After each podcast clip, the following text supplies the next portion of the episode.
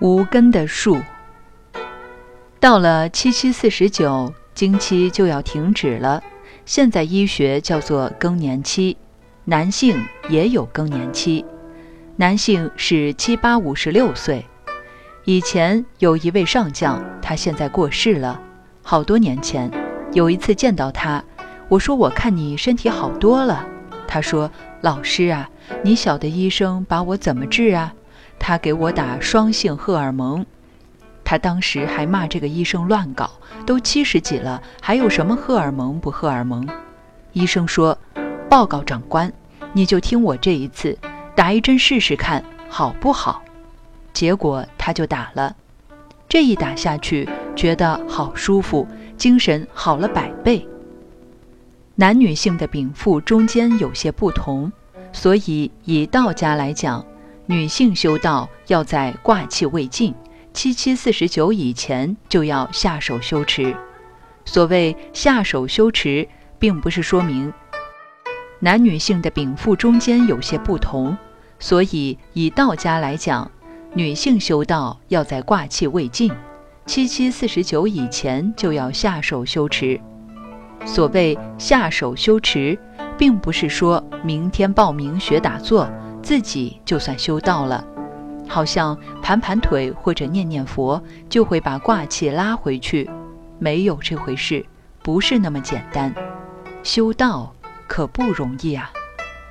所谓天元丹，是要懂这些法；地元丹就要了解一些医药；人元丹，则在。自己本身，道家有位祖师爷叫张三丰，我看过他亲笔写的东西，在成都的青阳宫，碑有七八个吧，我看了佩服透顶，那真叫做神仙笔记，每一个字不是横，不是直，那个笔画都是圆圈，真像是太极拳，可是都看得清楚。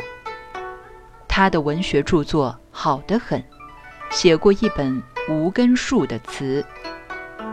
无根树是比喻我们的生命是没有根的，随时会死亡，所以必须要把根栽起来。这是修道的功夫。中间有一句：“下手速修犹太迟”，劝人赶快修道。他说：“年轻人早早求名师下手修，都恐怕来不及了。等到挂气完了再来修，更来不及了。”这样一讲，我们就都很悲哀了。到了一定年纪以后，怎么修道？不是说不可以，一口气没有断以前都可以，但是比挂气没有完的人困难，需要多加两倍的功夫。所以在卦气未绝、没有断、还没有到更年期以前，就要开始专修，不是说打打坐、念念佛就叫做修道。这个声明在先，因为道家这一套修持的方法太不容易了，所以学道家的有个术语叫做“得觉归来好看书”。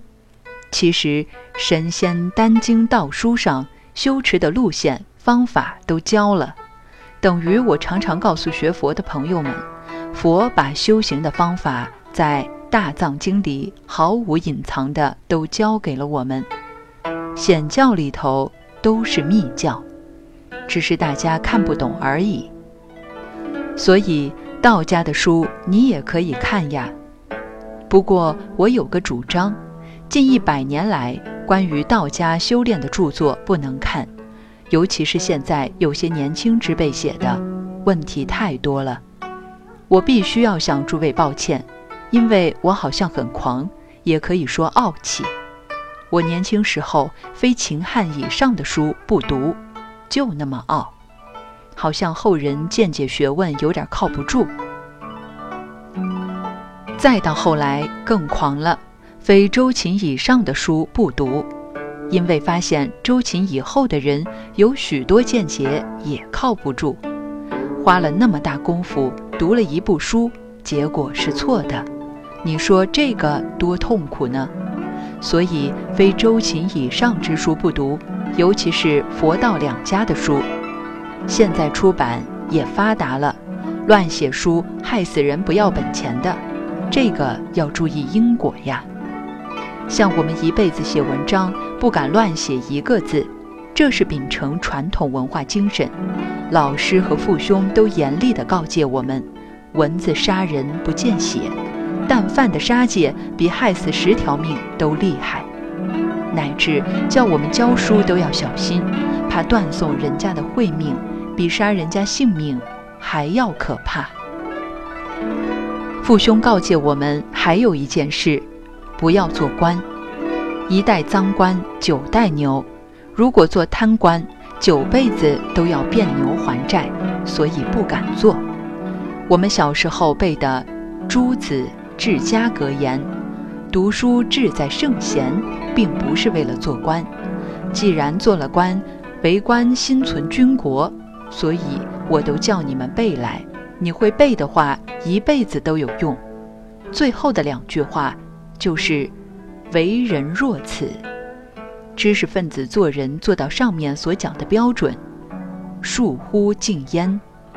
若不多勉勉强强，算一个人了。这是中国文化教育的目的。上至皇帝，下至讨饭，那只是职业不同，和事业没有关系。这多难呀！